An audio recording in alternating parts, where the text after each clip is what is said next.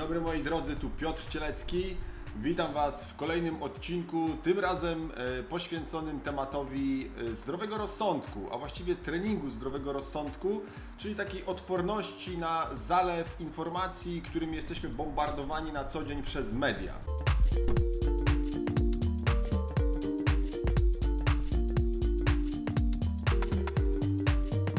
Bo na pewno zauważyliście, że żyjemy w czasach, gdzie nie dostęp do informacji jest problemem, wręcz przeciwnie, tych mamy mnóstwo.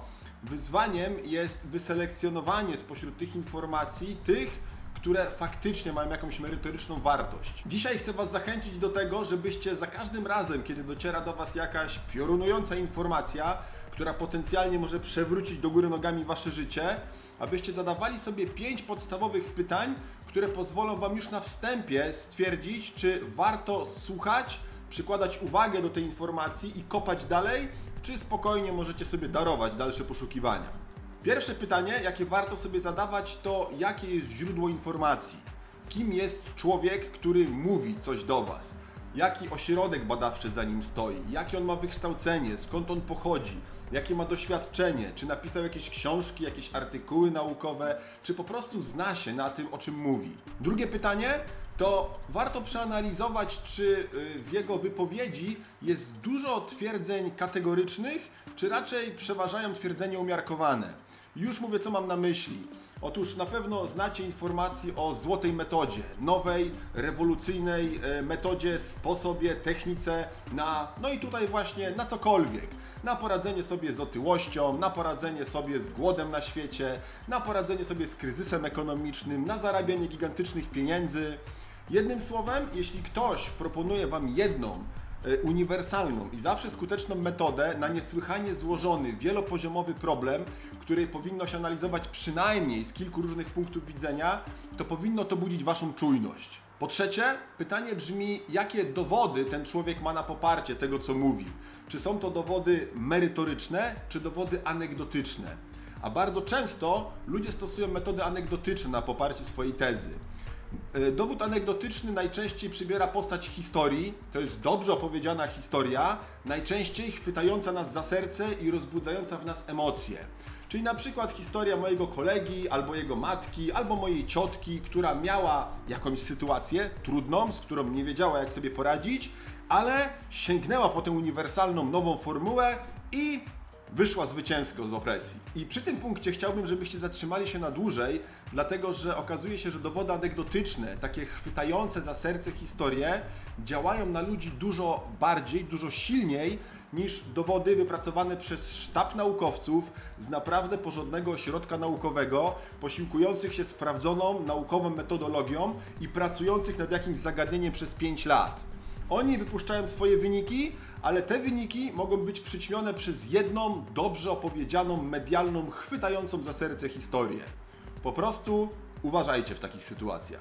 I zadajcie sobie pytanie, czy z faktu, że zadziałało to w tym jednym przypadku, czy dwóch albo trzech, od razu wynika, że zadziała to w waszym przypadku i w przypadkach wszystkich innych osób dookoła. Czwarte pytanie, czy wnioski, do których dochodzi ten człowiek, mogą być zniekształcone w jakiś sposób.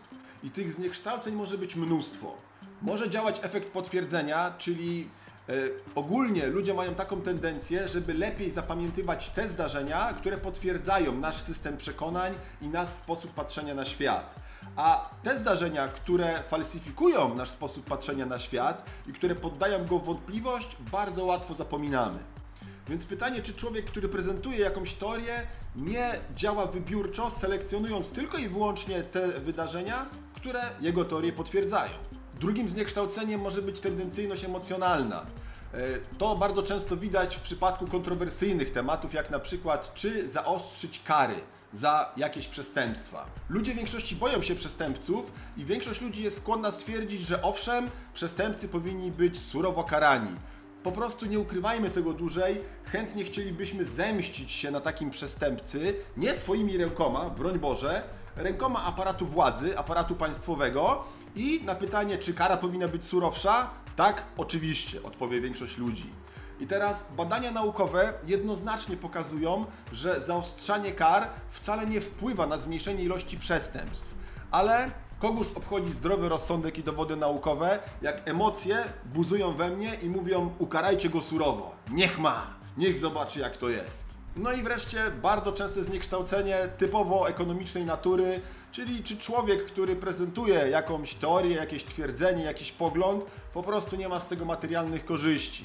Czy na przykład ekspert rekomendujący jakiś lek nie jest przypadkiem przez ostatnie 5 lat sponsorowany przez koncert farmaceutyczny, który dziwnym trafem akurat jest wytwórcą tego konkretnego leku. No i wreszcie pytanie ostatnie, numer 5. Czy y, dane zagadnienie nie wymaga czasem złożonej analizy przynajmniej z kilku poziomów?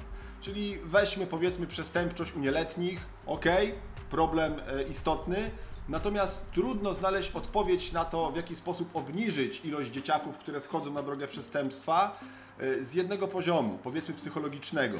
Okej, okay, można go wziąć pod uwagę i przeanalizować skutki społecznego uczenia się, skutki środowiska, w jakim te dzieciaki wyrastają, ich domów rodzinnych, traum z dzieciństwa, wpływu podwórka, szkoły, wychowania Natomiast warto spojrzeć na to również z perspektywy ekonomicznej, czyli jakie te dzieciaki mają korzyści finansowe z tego, że zejdą na drogę przestępstwa, bo być może nie widzą innego sposobu na to, żeby szybko się wzbogacić.